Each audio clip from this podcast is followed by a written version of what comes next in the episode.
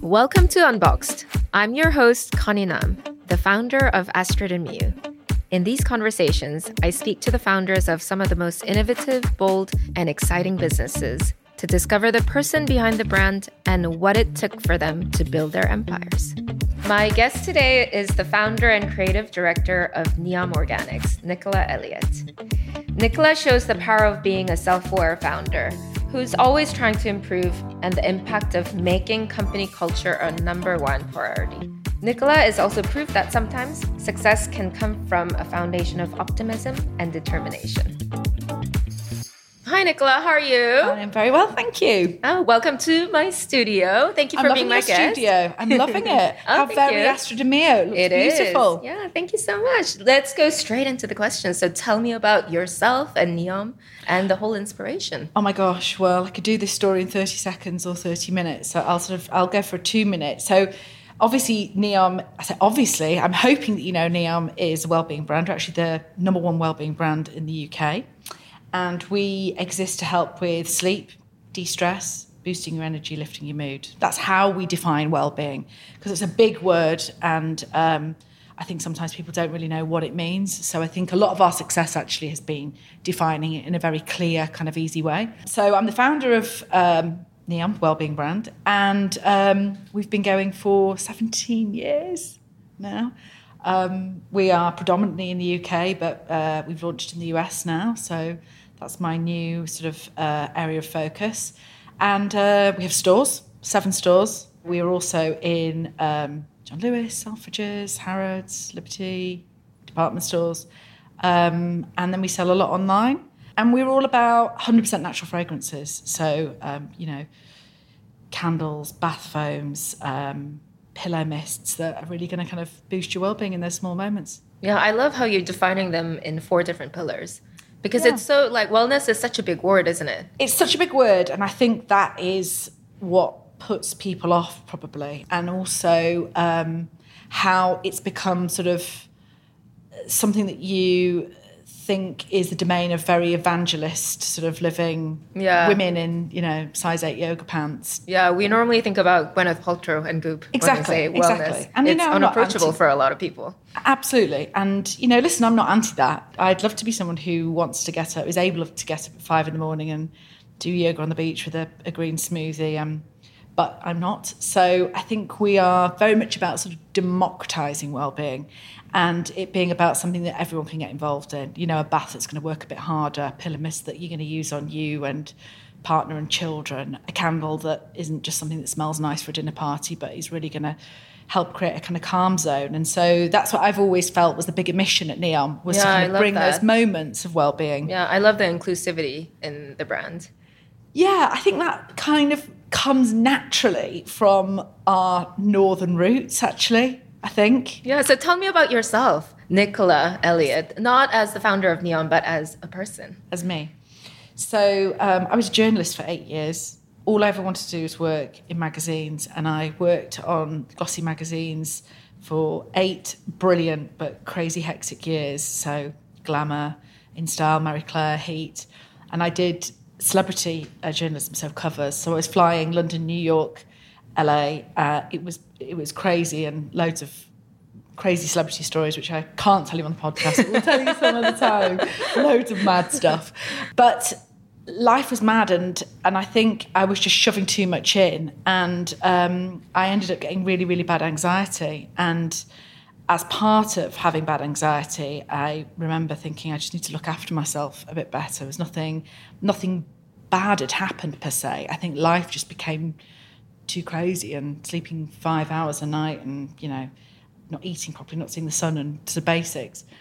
So i became really interested in well-being again which wasn't a word at that time so funny. I mean remind What did you call 17 it then?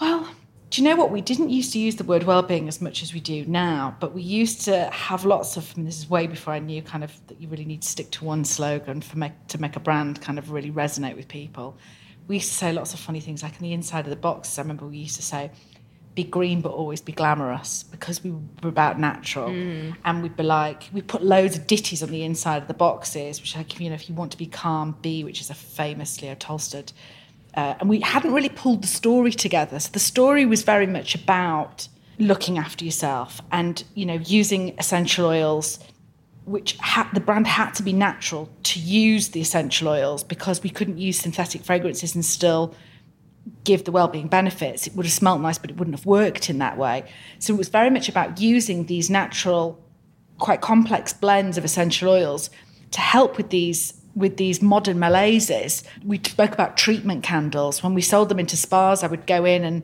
speak to the receptionist and say, you know, if you have women coming in and they're really stressed out, then when they're leaving, you can sell them one of these candles, and there's sort of 30 calm treatments in the candle. So the story was there, but I suppose we hadn't really sharpened it. Yeah, you know? yeah, and yeah. Now, sort of know more about business, I would know starting with that mission early on would have been a lot easier for us to kind of probably get the brand message out there sooner and quicker. And, yeah, and, and I, I can really see the evolution of the brand because the first time you? I um I met Neom was my friend gave me a big candle with three wick Yeah, um, yeah, yeah. wicks, and I thought it was the most luxurious thing ever. That was like ten years ago, and then now like you've evolved into this like inclusive wellness brand. So tell me about that. You know the early years, and also how it evolved and how you pivoted the business. Well, I think we didn't pivot as much as sort of sharpen it. Do mm. you know what I mean? Yeah. I think that's really because I just had no experience. As I said, I was a journalist. I hadn't grown a brand before. I didn't, you know, I came from an entrepreneurial family. My, my dad sold secondhand cars. I mean, beyond a sort of entrepreneurial go-getting spirit, I, I, you know, the business ideas that he had couldn't be further from what I've implemented now. So I just didn't know anything about growing a brand, and we didn't have the money when we launched. We had fifteen thousand pound. My business partner Oliver and I, which we spent on stock. We didn't have the money to bring in expertise, so we literally just sort of nickel and dimed it and and and learn as we sort of felt our way. Yeah, how did you do that? Because you got Yeah. the business to a certain point, right? Multi millions Yeah. of pounds of revenue until uh, before you, you know, got a private equity come in. Yeah, I mean, you know, it's a funny one because we really did. I've used phrase before. We sort of, I feel like we walked up Mount Everest in flip flops. We were so unprepared, and we made every mistake possible. So we really genuinely learned from the mistakes that we made. And um, you know, we have met some great people along the way, and and people who've acted at, at various stages as mentors. And but for every piece of advice that was helpful, as, as you know, you might get one or two that not helpful as well. so Yeah, yeah, yeah. again, you're kind of constantly Yeah. making those mistakes. I think a lot of it, in answer to your question, was sheer gumption, turning over stones and finding what the what the answer to the story was. It's always useful to look at other brands and see Mm. what they're doing and pick it apart. And then, you know, even if it's like Astrid Miyu jewelry brand, you know, why are you opening stores? What's the reason behind that? Yeah. What are you spending on them? How many pieces of stock have you got? Yeah, you know, yeah. how many times do you change those? and I feel like it's so important to look at other industries, Always. not copy your competitor, Totally. but go go into other Totally. industries and see what we can take Yeah. from there. Because I always look at beauty; I don't look at any, other jewelry brands. Yeah, uh, well, it's funny. Beauty was very late to being uh, D2C as a category, direct consumer, Yeah. because um, because beauty is predominantly owned by the big Yeah. conglomerates, and therefore they were in counter spaces. So they resisted, and the beauty industry as a whole resisted being a direct consumer, um, you know, jumping on the bandwagon. So we had to look at other industries to figure out sort of how to do that. If you're building a business from the eyes of the customer, then actually your customer's the same as my customer anyway. She's thinking the same, she's behaving the same, she's shopping the same. So, you know, it, it's as relevant to me as it would be looking Yeah, at someone yeah. who's buying another.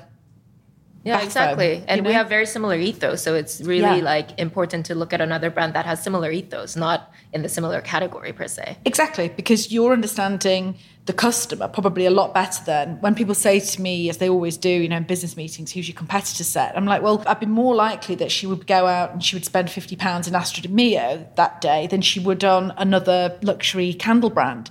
So that is your competitor set in that way. And, and so, yeah, if you can think about got to stay in that customer's space, haven't you? So you so you know not just what products are going to resonate, what problems that they have when you're developing products, what strap lines are going to resonate. That was a bonus of me not being in the industry because I was able to stay and still I'm able to stay in the customer's shoes as opposed to absolutely. going That's such a good point. Yeah. Yeah. And going back to your early years, what were the best advice you received and what were the worst advice you received? Um, the best advice I think I've received is just keep going. Mm. Because I think if you could just sort of almost inject something in your head, that's going to be true for everyone. It's going to, you know, you, you're going to like life, it's going to go like that. Yeah. But just keep going. It's easier said than done, isn't it? And Yeah. how do you, I guess, like that must be deeply ingrained in you. Where do you think that comes from? I think I don't. When I when I hear people start a business and they stop, they generally stop because of a problem that I see as just a sort of regular Tuesday morning hmm. issue, and they saw as it didn't work because I don't know the collection didn't sell or we couldn't find a office. These are bad examples, but that kind of thing. Yeah. And I think, oh, I get that that would have been tricky, but it wouldn't have been a game change if it wouldn't have been a stop, set, game, match, Yeah. the thing done. So I think it's that. It's kind of seeing those things as everything is sort of fixable. Everything is get, you know, even if I always thought we spent our original money on stock, and I thought if it goes wrong, and because all we could start with was candles, that's all we could afford, and people don't want candles, they want uh, I don't know uh, hand lotions first or something. We can sell the candles in a market, and we go again with body lotions. Yeah. So that gives you an example, I suppose, of at that point, I think the majority of people would say, well, if that didn't work, then that's not worked. So I think you've just got to see those issues as, um, yeah, the problems and they're pain. Yeah, yeah, yeah. I guess you've got to be optimistic but practical at the same time. Yes. Yeah. Yeah, I think so. I think so. And people don't, I don't think people always grasp like life is got ups and downs. Yeah. Days have got ups and downs. Yeah. Businesses have got ups and downs. You're going to have, I don't know, 50% of the time is going to be a bit shitty. Yeah, Because that's yeah. just the averages that we're all working to. Yeah, absolutely. So you've kind of got to foresee that, I think. Hmm. where do you think that grit comes from? my dad definitely hmm. i think you know sort of very much in me from a child that entrepreneurial sort of way of thinking as i said he's never been able to give me much practical advice because we're in such different industries and he doesn't understand that you know you spend money on branding and you know all the stuff Yeah. that you, you do when you when you're creating a brand Yeah, he The- probably thinks it's very frivolous. it doesn't you know if it doesn't make sense on a very pure financial level mm. you know you spend that and you get that and that. Yeah. just, then he doesn't really understand that you know saying no to things you Yeah. know going into cheaper or brand damaging outlets or whatever well a, a deal's a deal a sale's a sale so. You know understanding brand and what you'd say no to is is, is a very different skill set Yeah. but um but I think that determination and that grit kind of comes. And that, it's funny, isn't it? uh, My children now are 13 and 15, and you think about that a lot. So you think about how do you teach your children? Not that I think I'd want them to necessarily do what I do, but But do they them- do they want to be entrepreneurs? Well, no, my son wants to do something in sport because his dad does, and he's very sporty and great at that. My daughter, um, oh, she's just in that annoying teenage phase at the moment where she's saying to me, she just wants to retire. That's what she wants to do. She's very wise. That's what she wants to do. yeah, what do you want to do when you're older, Alexa? I want to retire. Right. My mum's like, she's winding you up. She's winding you up. No, so years battering feminism into her. she's like. This episode is sponsored by Payhawk. Growing a business from a startup to a scale up comes with many challenges. One way to solve this is to introduce effective systems at the right time. Payhawk, a corporate card and expenses management solution for scale ups, have literally transformed many lives at Astrid and Miyu since implementing earlier this year. To simplify, Payhawk combines company cards, reimbursable expenses, accounts payable, and seamless accounting software integrations into a single product that can be used globally. In this episode, Nicola and I are discussing the importance of culture. In order to maintain a strong culture, back end of the business need to run smoothly. We save roughly one full day of three people finance team's time by using Payhawk every month. This means the team and myself can put more of our energy on driving the business forward. So, what's the biggest mistake you made along the way? God, which one? When you hire people and they're not right. Because it just comes with, you know, too much too many levels of pain, doesn't Yeah, it? You know, not just yeah. financial, but you know, culturally, and you feel guilty, and uh, you know, it can come with an opportunity cost in many different directions. And you, there's times where I've lost a bit of faith in myself. I think being an entrepreneur, the optimism sometimes means that that runs to people. You know, I mean, I've not gone this far, but not far off. You know, oh, we've got a new marketing director. Great. Where's she come from? Well, she's never done marketing before. I've just sort of seen her outside and she said she was interested in marketing. and, you know, she looks like, you know, she's got a great way of seeing things. I mean, you know, I would be that Yes, yes.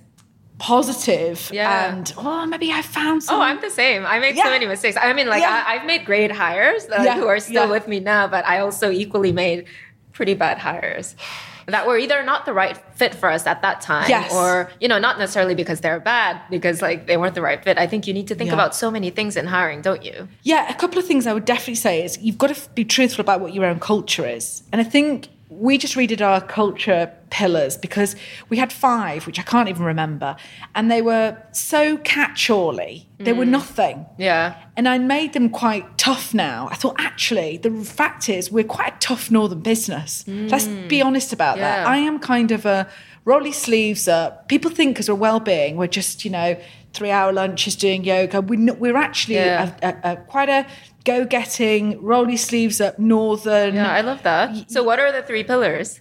So one is um, be a good egg, because I think actually as a person, I like people to be quite straight, and you know I think it says a lot if you're the person who brings in the chocolate biscuits on a Friday. Um, when everyone's feeling a bit down, or somebody can go to you and have a chat. So, be a good egg is really important. Yeah, I like think question status quo is a really important one because um, we are entrepreneurial and as we were saying before the worst conversation for me to have with someone is me to say why have we done it that way? And they to say oh because that's how jane did it before me. And they haven't thought constantly and they don't believe in what they're doing at that moment for themselves. Now they may challenge it and i may say i get where you're coming from but we're doing it that way because x y z but if someone's blindly just doing something like a kind of you know computer then that's not right for us culturally. So sort of question everything and then be the difference. And what i mean by that is to kind of constantly push things forward and and make things um make put those little extra bits on things and again i think that's quite mm. entrepreneurial and and the reason why i think they're all important is we quite often can hire people from big corporations everyone says they like to work in a small organization naturally i found in many interviews Yeah. then when they get here they're Yeah, not they don't know what it means. they don't know what it means so I make sure I say in an interview, I'm going to tell you all the good things about working in a small business. I'm going to tell you the bad things as well, because you need to then decide whether that's right for you. There may not be a blueprint. There may not be a job description. There may not be a way to do it. There may be nobody who has got a clue how to do it. You've got to constantly be thinking outside of the box. There's not a, a game plan that Jane did before you and Susan before that and Robert before that that you can you can just pick up on. It it's about creating things from scratch. And I think that works brilliantly for some people, and other people just flounder in that environment. and Uh, that's, fine. So interesting because it's so similar to the journey that we went through. Because Really? I had seven pillars that I can't even remember that I created. Yeah. And then we had a consultant come in who's our um, people director now, and she's defined them into three different values, interviewing every single person in the business. that's interesting. So, uh, and our values are so similar to yours. They're worded differently. So, one is um, grow together. So Like it means it, you need to have a growth mindset, Yeah. and you need to want to like push yourself Yeah. constantly and figure things out yourself. And then second is celebrate each other. So that's very similar to be a good egg.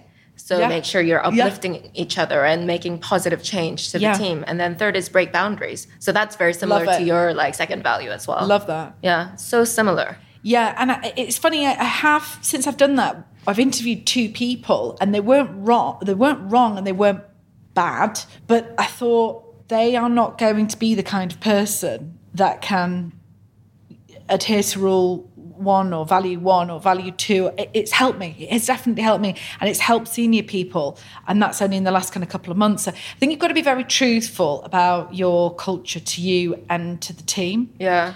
But you know, hiring, getting people the hires wrong. And the other thing is, I remember somebody saying to me, "Oh, we don't need to be able to. We don't need to go out for a drink with them on a Friday. This is just people we're working with." And I disagree with that. I think even if they're very different people to you, they've got a, I don't know, they love model train ways, and they're you know twenty years older or younger or whatever. Then you you want to be able to want to go for a drink with them because you think they're a good egg. Yeah, you've got to connect Yeah, with them. yeah. Uh, you've got to want to help them. Yeah. To in order to work with them. Exactly. You've got to like each other. So I've been too late learning that, I think. But I mean, look, that's one mistake of literally 583. that's another But- podcast. No, but it's funny that you mentioned people because I would say the same. Like people mistakes are the biggest mistakes. Yeah. It's the most painful to resolve.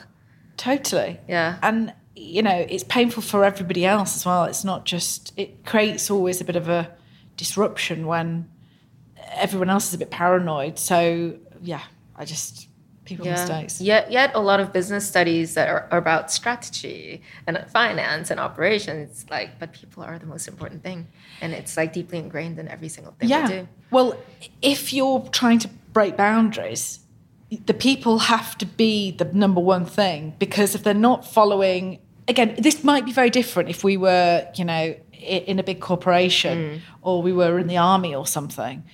In fact, someone was saying to me the other day, they don't look for growth mindset in a lot of businesses because actually that's not they they want people to be constantly asking is this adhering to the rules mm. so Because that so could be disruptive in a big business. I very guess. much so. So it's not, and again, I think so. I think it's important to sort of know it's not the best or it's not the only way or the right way. It's just the way that's right for a business like ours that's high growth and still got that kind of entrepreneurial feel. And then when you know that, then picking the right people f- for the job. Yeah. And going back to the advice in early years, what was the worst advice? I think there's been lots of bits of advice, if I'm honest, about product and brand that have been good commercial bits of advice, but bad for the brand. And they're the hardest ones to get wrong. What I mean by that is, so it might make sense to have, I don't know, a roundel on, for example, you know, like a big sticker on the side of, of the product saying 30% off. I- I- Yeah. I've not done that, but I'm just saying something like that. Of course, people would then see the 30% off and, and buy it more. But your, what your sort of, the commercial tick is damaging the brand. And I think that's a very obvious one, but there's lots of subtle bits of commercial kind of things that you can do to make more sales that come at a cost to the brand. And I think making sure that that line is very, very clear is is a constant sort of battle because you know you might have a bad month and then you want to put things in sale and you want to therefore make the sale bigger or you want to i don't know cut a product because it doesn't sell that well but actually it's very important because it's part of telling a story over here or you want to get a listing in a supermarket because you could sell a fortune and I don't know they want to do some really lovely branding story which will be great for them but actually you then being seen in that down market supermarket and these aren't specific things I've done wrong but constantly you are when you're growing a brand I think trying to balance those commercial Yeah, decisions absolutely. with the brand decisions. And I've absolutely fallen foul of that many times with mm. something that's just gone a bit wrong. Um, a look or a or a or a campaign or a listing or a something.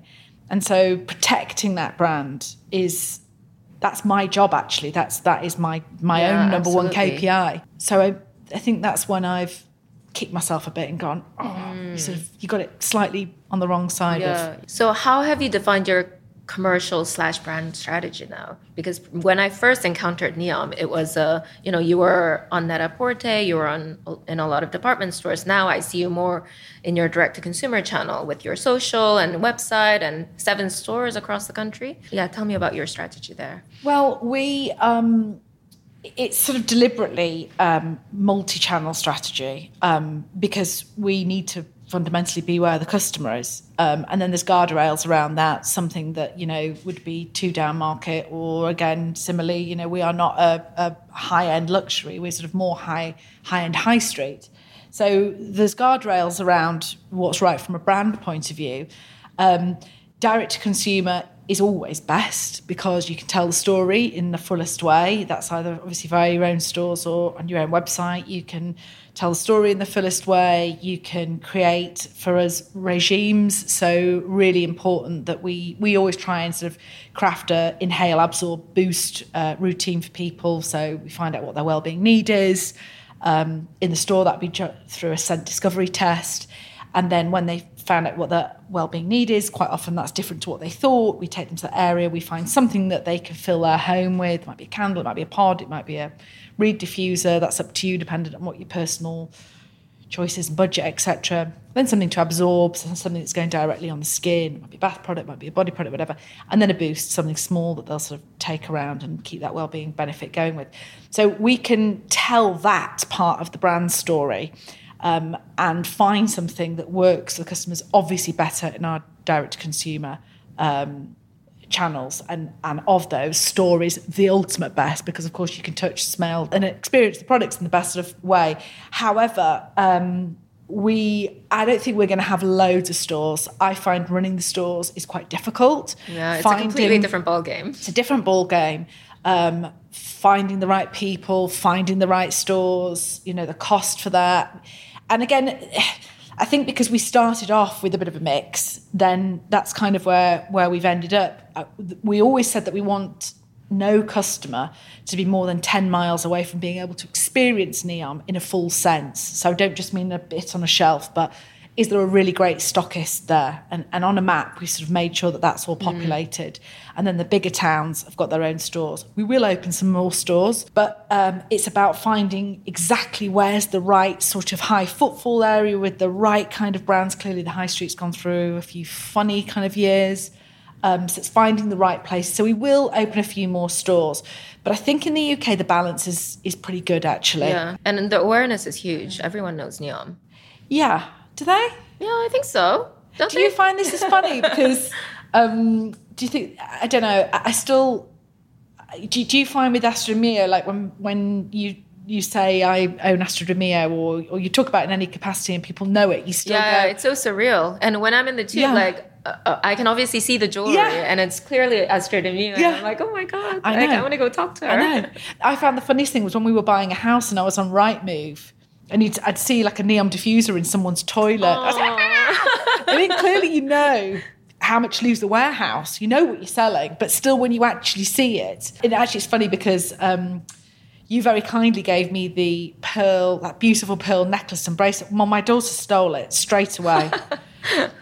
and took it on holiday with her. And then she's texting me back. The only thing that she texted me was how many people she'd met who said, "My mum, they can't believe that my mum knows the lady who owns Astrid Miyu. So I got like major Aww. points for the fact that, so, you know. And my mom owns ne- right? oh, no, that's totally irrelevant. Totally irrelevant. In fact, yeah, she still says it when it's, you know, the end of um, school and you've got to take the presents and she goes, oh, why do we always have to take a Neom candle? Can't we take like some chocolates like everyone else? Nobody wants nobody wants you to take your Neom because she's so embarrassed. You know what I mean? I sort of hear on the down low them sort of I, I think she is a bit proud, but she's yeah, she's the most impressive thing at the moment is that I know you. Definitely. Definitely. Oh. yeah, I know. When people know about the brand, it's still it's still a kind of little boost because I'm really bad at sort of taking a moment to celebrate or say, yeah, well done here. us. Yeah. Because sometimes people are like, oh, like, uh, is it a pinch me moment? Do you sometimes yeah. feel like, oh, wow. And I'm yeah. like, no, no, I like, I kind of have my like head buried in the sand. Totally. I'm like, shit, these are the five things that are yeah. going wrong, and these are the five things that we yeah. need to do. And also, like, I'm always thinking about like yeah. what to do next. Exactly, exactly. So I never do that, and I suppose that is a real shame. Mm. And, I, and I have to be mindful of that for the team because I think absolutely. you know they need me to say, "Well done, you." You know. Yeah, yeah. So I try, I try, and do that a bit more because it's not my natural mm. way. I'm just kind of constantly right. Come on. when things. did you realize that? When when what? when did you realize that that's something that you need to do? Do you know sometimes i've caught myself like we just um, we launched this week magnesium bath milk and uh, the girls sent round the i was on holiday last week and they sent round the, the windows which look amazing. What these giant big milk kind of bottles in the window and and and they write around and then when something lovely happens they write it to the whole office so we can try and celebrate culturally. And i write back the decal is too small and nobody can read it. You know and then i'm like you know that's so Party bad pooper. of me exactly exactly but my thing is not to think yes of course it's good but well, you know that's wrong Yeah. and I still catch myself doing that, and I don't mean anything bad by it, Yeah. but uh, you know, it's just my natural inclination. It's like almost my job is to look out for all the little things that Yeah, could be made better. Yeah. So I catch myself doing that quite a bit actually when it comes but it's around. good that you're aware of it, right? Because I, I think, think, the yeah. first time I found out, uh, I, I think all founders have the same kind of Do um, you? personality traits, right? um, I, I do like to stay positive, but sometimes like I'm so like bogged down with the details and the future and everything. I um, I have an executive coach who also coaches my team, and during COVID, she used to also like coach more junior members of the team. And she just said to me during our session, "Oh, you know, like this person, she was so happy when you said something positive." And like I, and, Yeah. and I think that was her way of subtly telling me that Yeah. I need to praise people more. yeah, I think so. I think you don't realize how much of an impact you have on people, Yeah. the good and the bad. Yeah, because we're thinking like I'm thinking I'm just me. I'm just like little me. I can be very, I'm very to the point and generally I'm having a laugh with people, but I'm very straight. And I find that's useful and helpful. And I like that in other people because it cuts to the, you know, straight to. Yeah. what we need to do and saves time. So in me, to me, that's kind of almost a love language between us. If you can just tell me it and we can do it. Um, and I'm really thick skinned like that. So I have to be mindful if I go into a meeting. Sometimes they'll replay back to me. I'll go, oh, "Remember when you came in and said blah blah blah?" blah? And I think, no. Just like me going in and going, to be honest, Connie, the chair's not quite right. You need to turn it that way. I wouldn't think anything bad of that. Whereas people can take that a lot. Yeah, because it's also your position, me. right? Because exactly. you have the ultimate power in the company, which you don't Yeah. really realize. If you do that to your big. friends, it's fine. But if you do it like yeah, in that well, I've setting, carefully edited my friends to those who can take that. you know, I got rid of everyone else who can't because it's too much of a stress.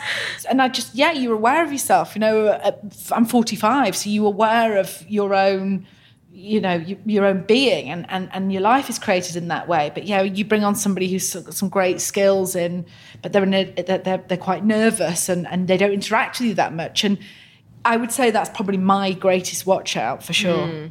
Yeah, let's go back to the early years because a Yes, lot of our yes, yes, yes. followers and listeners would Starting. be early early stage founders. you. Um, you said you started the business with fifteen thousand pounds, and then you Mm-hmm. ran it up to like I, I don't know, like a couple of like um, tens of millions of pounds of revenue, right? Yeah, yeah, yeah. So what did you spend that fifteen thousand pounds on initially? Stock. So very pra- stock. So I had a car that I'd got for my 21st, which I sold for £7,000. My business partner had some savings. We put them together and we spent almost, I'd say about 80% of it on stock. We started with candles, which I think is why we're so famously known for candles. Um, even though actually we sell more pillow mists, double than we do candles now. But we that's interesting, yeah, isn't it? fascinating. But we um, started with the candles. So I had a, I had a two bedroom flat in Islington, and the second bedroom we made into a warehouse sort of space with all the stock. It smelt amazing, even from the street. And um, and then the other sort of remaining couple of thousand pounds we spent on a really really basic website. And then we had a little bit in sort of reserves. And I remember the, the orders had come through. I was still working, obviously, at the time because it was just a side hustle. Always say to somebody, keep the day job until you get you know, a few really good green lights that this is going to work. So how long was it a side hustle until you quit your job? Oh, Do you know, a year and a bit, I'd Yeah. say. At Glamour, I went down to four days a week. And then I, you know, I, was working seven days a week. So I'll be, I'll be honest, uh, because that's what you had to do in the early days, right? So I did my four days to make the money at Glamour. And then on the Friday and then the weekend, I'd do Neom and evenings as well. Um, and then we had the website, and then the orders would come through on an evening. And Oliver, my business partner, and I, we had a rule that if we sold more than four candles in a day, because they're a kilogram in weight, still are, so the big heavy candles, then I was allowed to, from the very small pot of uh, cash, expense a taxi because it was then it was deemed too heavy for me to carry on the bus. If you know, so that was I think it was five was cut off if it was under five, I had to struggle on on the bus with the with the candles. So that's how we ran it for yeah a year, and then we did a home gift show. You know, like a got a got a stand in Harrogate actually where we live, tiny stand. It was two meter by a meter. Don't need anything bigger or fancier than that. And we had a queue of people. We were, um, and they're great those sometimes because they're also great for sort of perfecting the sales pitch that works. And you know how I was saying to you about we started with this story, but I don't think we'd really crafted the story. It wasn't told in a way that we tell it now. Um, and then I remember saying, you know, this is a can, this is not a candle. This is a treatment within a candle. And I remember that sort of really resonating. People really, oh, I got that. I, I like that. I understand that. How did you create that queue? Did you invite people, or like, did they? How did you hear? Well, how did they hear about you? Well, interesting. In, again, you learn so much about customer behavior, I think, from those things. So success breeds success, right? So three people in a queue really is going to mean five or six people in a queue because suddenly people are interested. So I also learned the the importance of sort of creating some sort of a furore, mm. pulling in a few people because then other people would be interested. And as I said to you, we used to test out strap lines. I used to in the early days go down to Selfridges, and I remember thinking what is going to resonate with people most? Um, is it going to be, um, have you ever smelt organic rose? Is it going to be this candle is going to help you sleep? Or is it, is it, you know, this is the new luxury candle brand? I'm giving, I can't remember what the exact three things are. But you stand there for a day and you test those three things, and then you realize no one was interested in statement one but they were in statement two. I mean, you can do a lot of this online now, of course, but you couldn't then. So I learned a lot from those days and that interaction and which stories were resonating. They were all true. It wasn't, it was just, Neom's always been a big story. And in a way, that's brilliant for us. But in another way, it's quite difficult because I can't get that across in 20 seconds in Selfridges when I'm not there. So we had to sort of test that story and see which bits really were resonating more than other bits. So at the at the trade show, we we learned to do that, and um, and I, I, I knew what parts of the brand were the most interesting, and then we could really sort of go to town on explaining those benefits a bit more than others, and then um, when we had, I think at the end of that gift show, we had sold twenty thousand pounds worth of stock over the three days, and I felt that that was a green light enough. And that was across many different uh, little independent stockists. So again, I also felt that several people had bought into us. So I felt not just the monetary amount, but the amount of people that understood my story and wanted to take us on was enough of a green light yeah, for me. And that's huge. Yeah. Yeah, for an early stage yes, brand. Yeah. And and then I just used to oh gosh, I mean the the years where I would drive my mini and get you know, like a map out again, you know, was a long time ago, but get the map out and go, right, okay, I'm going to do, do seven stockist visits in a day and go and have a cup of tea with this person and this person, this person, re-merchandise the stock and everything. So uh, we've built Neom up very slowly, brick by brick. People always think, don't they, that the brand's been going less time than what they think. They don't see all of the work that goes behind it. We haven't had any major kind of growth spurts where you go, oh, that was the day we were made, mm. or that was the thing that propelled us. It has been brick by brick yeah. by brick, slowly building it. I can see benefits for going various different routes of growing a brand. I wouldn't necessarily say there is one that I totally believe in. I think everything comes at a price. Could have got it a lot bigger, a lot quicker if we'd have took investment early. Wouldn't have owned it all. Could have brought in people who had better skills if I'd took some more money and not had all the problems and the heartache, but then you know would have given it away too soon possibly. So i think uh, the the journey comes with pros and cons. You've got to it's a bit like choosing a husband or a house isn't it? Yeah absolutely. What was your thought process in bringing your investor on board? So we got to the stage where um, i was 38 at the time and we'd got a few offers to buy it to, to sell the business. And um, and I just thought, you know, this is kind of what we've we've done what we set out to do, and we've got it to bigger than we wanted to, that than we'd sort of set out to. But if I sell it, what am I going to do at 38? I know what I'm going to do. I'm going to take the office next door, restart something, and bring all the old people and redo it again. And that's a fine option. But the other option is if we take this money on, what does the journey look like and how much fun is it taking it from that size to that size? And again, you know, I could have sort of probably done either. But it has been really good fun actually, taking it from, you know, the size of which private equity came in to where we are now. Um, I've loved it getting a bit bigger and me not being having to be as hands-on. Um, I've loved working with people and having the money to work with people who are better than me. That's been really, really fun and nice. And it's great being able to do all the creative stuff at a brand that's a bigger size and all the other stuff. So, again, it was a bit of a, you know, could have tossed the coin either way. Yeah, there's always pros and cons to everything, right? So you've Totally. really got to be honest with yourself Yeah. on what you need and Exactly. want at, at a certain point in time. Exactly. Yeah, I don't think there's one right way. Yeah, we did that. And then we've been with Piper for um, five years now. And I'm now at a stage of my life which is kind of, um, I don't know, let's just sort of see where it goes. Um, you know, clearly private equity do uh, cycles, so there'll be another event. It's really nice to be in a position where I can choose what I want to do. So that's the ultimate luxury for me, and I'm enjoying the job. As I say, I did. You know, there was times in those early days where it was ridiculously stressful, and I didn't really, you know, learning the operations and dealing with manufacturers, and I can't add up. Unlike you, I am not good like that. So No, I'm not good either. I've got a really good team. Yeah it's just you know having but having to learn those skills Yeah. even a bit you know oh, i'm glad that i don't have to do that anymore Yeah, it's good to have awareness, right? So you can Yes. hire the people and you can surround yourself with people that are good at them. yes exactly but it's a luxury now to be able to do the things that i want to do and i feel confident that i'm good at Oh, that's amazing. So, what's yeah. on your mind right now? well america is big for us a big focus it's a bit scary going back to the beginning again you know going out there and doing speeches who's neom and no one knowing and you're like oh my goodness. But that's fun. Um, and actually now the children are a bit older i don't mind traveling. When they were younger i just didn't want to commit to that. So america is, is fun.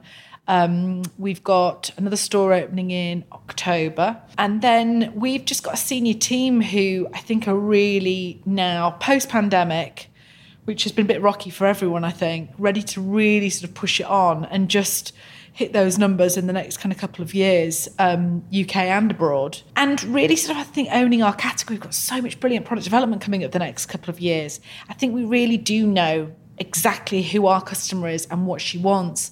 The beauty of being around for a while is when you really understand how that's going to work. I know people are going to love that. You know, I said ba- uh, magnesium bath milk. It's only launched this week. We knew it was going to fly out because we just know that is an absolute Yeah. sweet spot.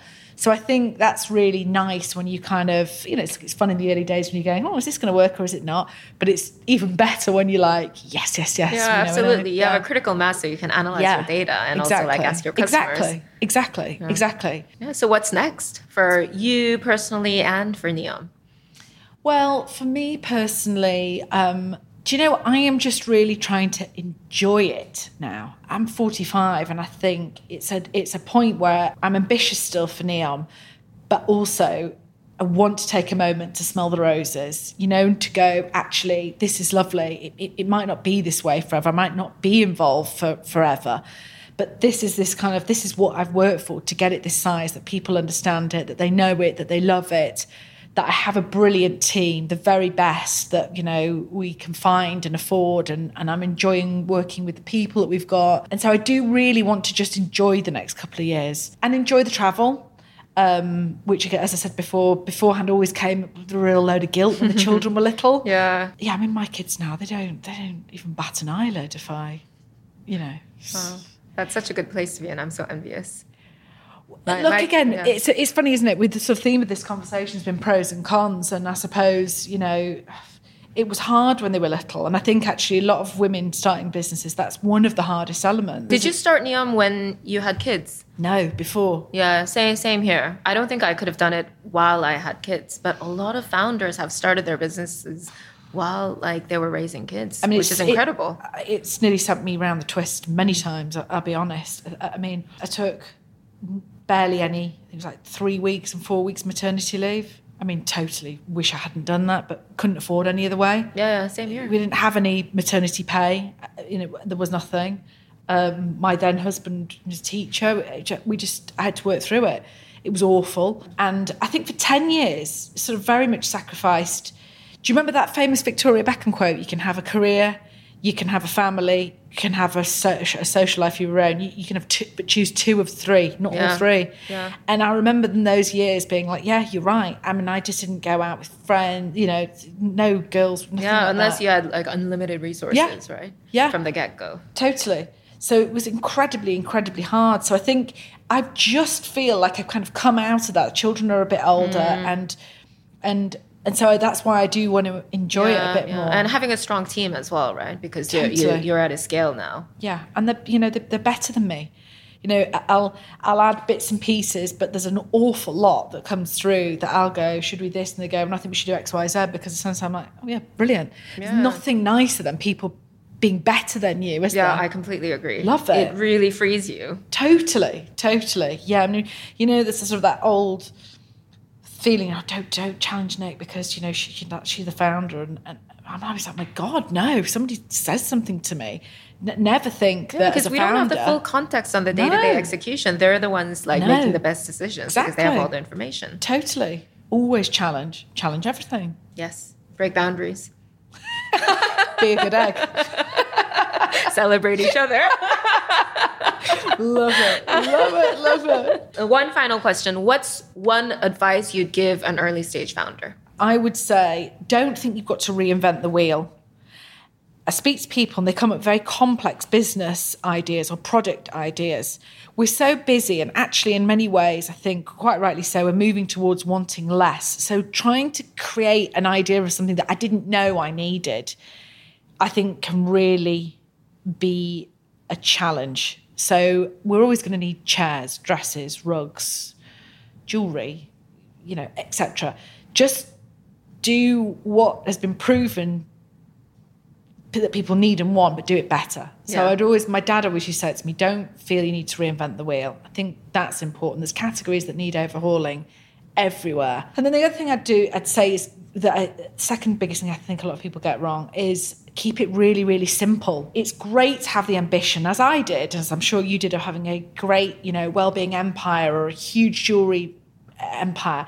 But if you start with a real hero product or story or offering, it's a lot easier, I find, to get that message out there because you've got to say, uh, people haven't got much time and they're busy and they're not interested. So don't think that they will be. Take your rose glasses off and, and think if you have got three seconds to say something, it needs to be one brilliant product that people get and understand really, really quickly rather than a big whole story. And that will then also save you time and get that cut through so much easier. Yeah, I completely agree. Such good advice. Thank you so much, Nicola. That was so inspiring. Thank you.